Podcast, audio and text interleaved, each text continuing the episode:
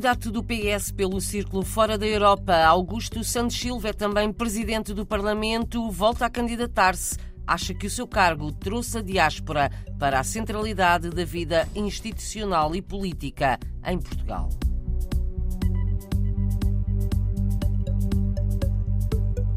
Mais de metade dos estudantes da Universidade do Porto admite emigrar à procura de melhores salários. A conclusão é de um inquérito da Federação Académica.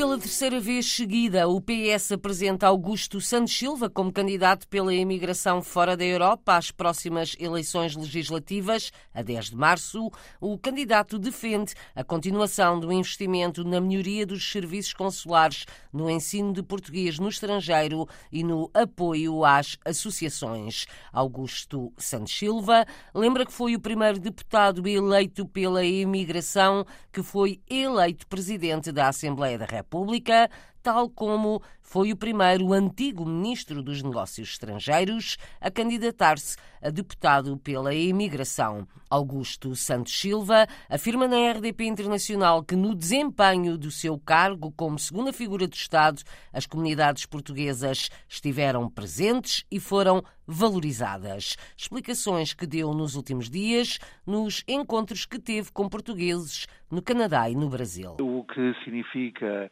o facto de, pela primeira vez, na nossa história, o Presidente da Assembleia da República ser um deputado que representa os portugueses que vivem fora de Portugal, o que é que isso significa do ponto de vista da centralidade política, simbólica, institucional da diáspora na vida política portuguesa. Expliquei as consequências que isso tem do ponto de vista da valorização eh, da representação dos portugueses no estrangeiro, da participação eh, do Presidente da Assembleia no 10 de junho, sempre junto de uma comunidade residente no estrangeiro, do facto de, pela primeira vez desde sempre, um discurso do Presidente da Assembleia da República no 25 de abril ter sido inteiramente dedicado à imigração e também, naturalmente, justifiquei aquilo que é uma linha de conduta que eu segui escrupulosamente, é que o Presidente da Assembleia da República, quando fala como tal, fala em nome da Assembleia e, portanto, abstém-se de um tom mais partidário. E por isso acha que os portugueses, os eleitores que representam os portugueses que votaram em si, sentiram que saíram a ganhar ou a perder com o facto de ter sido eleito Presidente do Parlamento? Há duas uh, reações. Há uma reação que por vezes surge e surgiu durante estes dias na campanha, que é pessoas que dizem que, ah, mas de facto eh, há dois deputados eleitos por fora da Europa, um eh, veio cá a fazer o, seu trabalho como deputado e o senhor Presidente da, da Assembleia nunca veio cá sozinho a fazer o trabalho em nome do PS. E eu disse, não, é verdade, e se o fizesse estaria a uh, trair uh, as minhas responsabilidades como Presidente da Assembleia. Como Presidente da Assembleia, eu falo nas comunidades, em todas as visitas que fiz ao estrangeiro, reuni sempre com comunidades, mas reuni num plano suprapartidário, num plano nacional. E é também nesse plano que apresento a minha candidatura. Eu estou a pedir que me renovem a confiança para poder continuar o meu trabalho, porque ninguém pode ser Presidente da Assembleia se não for deputado eleito na Assembleia. Augusto Santos Silva, Presidente da Assembleia da República, cargo para o qual foi eleito depois de ter conquistado a eleição como deputado pela imigração fora da Europa pelo Partido Socialista. Foi há dois anos. Agora volta a candidatar-se a deputado pela imigração fora da Europa e diz que gostava de continuar o seu trabalho como presidente do Parlamento. Chegou na última madrugada do Canadá, depois de também ter estado no Brasil. Augusto Santos Silva constatou que a grande preocupação dos portugueses é o acesso aos serviços consulares também mais apoio às associações, apresenta na RDP Internacional as suas prioridades para a próxima legislatura. O primeiro é concluir o processo que está em curso, o abrigo do Plano de Recuperação e Resiliência, que são 51 milhões de euros para a digitalização dos serviços do Ministério dos Estrangeiros. Isto tem uma tradução muito concreta, que é acrescentar à rede consular e ao trabalho dos funcionários consulares a possibilidade de cada vez mais as pessoas poderem recorrer à internet para tratarem de seus assuntos consulares. Segundo, temos uma consolidação eh, feita importante do ensino português no estrangeiro ao nível básico e secundário. É importante eh, assegurar essa consolidação e continuar a expandir o ensino de português e de estudos portugueses no ensino superior. Terceiro, a contribuição dos portugueses que vivem no estrangeiro para a nossa economia não se reduz às remessas. As remessas são muito importantes, valem mais do que 1,5% do PIB, mas o investimento não é menos importante. Nós lançamos o programa de apoio ao investimento da diáspora, com a realização de encontros eh, nacionais de investidores da diáspora, a ligação entre eles e os municípios, com especial atenção aos territórios do interior, nos quais o investimento proveniente da diáspora tem benefícios e apoios eh, específicos. Quarto, apoio ao associativismo. A nossa proposta é esta.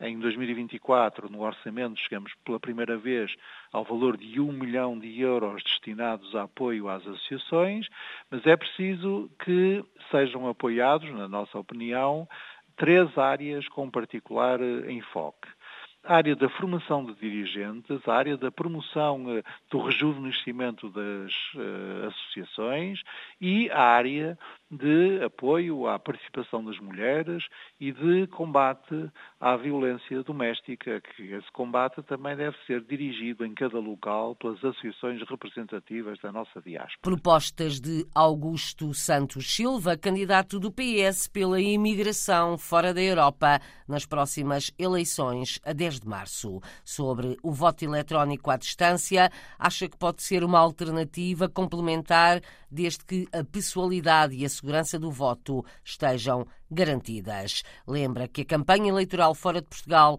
acima de tudo fora da Europa, deve muito à comunicação social, às redes sociais e às associações portuguesas. Mas alerta que há associações que, para além de divulgarem informação e propaganda eleitoral, estão também a fazer um apelo ao voto em determinado partido que não devem fazer.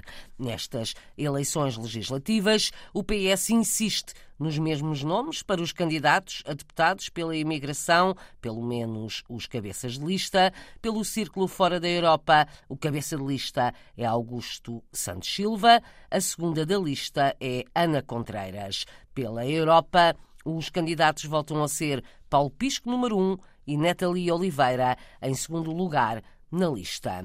É legal, diz a Comissão Nacional de Proteção de Dados, é legal o envio de propaganda eleitoral por correspondência para os portugueses residentes no estrangeiro. Um esclarecimento feito depois de ter sido divulgada a informação de que alguns imigrantes portugueses tinham sido surpreendidos com correspondência com propaganda eleitoral. A Comissão Nacional de Proteção de Dados afirma que é um procedimento legal e que contém uma norma de salvaguarda da proteção de dados. Mais de metade dos alunos da Universidade do Porto admite sair de Portugal à procura de melhores condições de vida, é o que indica um inquérito realizado pela Federação Académica. Foi divulgado esta segunda-feira. O elevado custo de vida no país e os baixos salários levam a maioria dos estudantes, acima de tudo das áreas de engenharia, tecnologias e ciências, a ponderarem sair de Portugal. Francisco Porto Fernandes, presidente da Federação Académica do Porto, apresenta os dados. Mais de 50% do, dos estudantes considerarem emigrar, sendo que este número aumenta no caso das ciências e tecnologias, as engenharias, a STEM, em que o número é de 65%. Quanto mais alta é a expectativa salarial do estudante, mais é alta é a probabilidade de querer emigrar. Porque, de facto, o preço de um T1 na, na cidade do Porto não dá para ser paga a renda com, com o salário dos jovens. Nós estamos a falar de T1s a 1.100 euros e de 75% dos jovens a ganharem menos de 950 euros por mês. A maior parte dos estudantes da Universidade do Porto imagina sair trabalhar para o estrangeiro como podemos ouvir em alguns testemunhos. Eu quero seguir Biologia Solar e Molecular, mas uh, os cientistas, as pessoas que trabalham no laboratório aqui, sobretudo em investigação, não têm assim tantos direitos, por isso provavelmente se, se eu vir que a oferta não é o que é mais satisfatório para mim,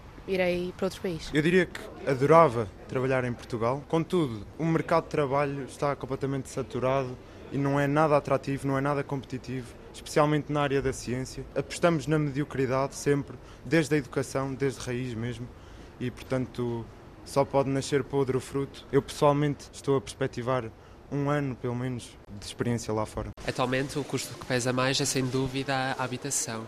Tem escalado imenso, depois diria que é tudo o que, é que tem relacionado com a alimentação. Após terminar o curso, não vejo grandes expectativas de estar a continuar a minha, pelo menos a minha primeira carreira profissional aqui em Portugal. Na área específica que eu quero seguir, que é Biologia Marinha, a minha única opção aqui em Portugal seria no Algarve e mesmo assim não há tanta oferta quanto isso, portanto provavelmente sim serei uma das muitas estudantes que vê a proposta de trabalho lá fora e não dentro de Portugal. Estudantes da Universidade do Porto, mais de metade, ponderam emigrar depois de terminarem os estudos à procura de melhores condições de vida. Ouvimos alguns testemunhos registados pelo jornalista Diogo Pereira. Foi acidente, de acordo com o Tribunal de Londres, no Reino Unido, foi acidental a morte de uma jovem portuguesa há pouco mais de um ano na capital britânica, na sequência de um incêndio provocado por uma bateria defeituosa de uma bicicleta que tinha sido convertida para ser elétrica.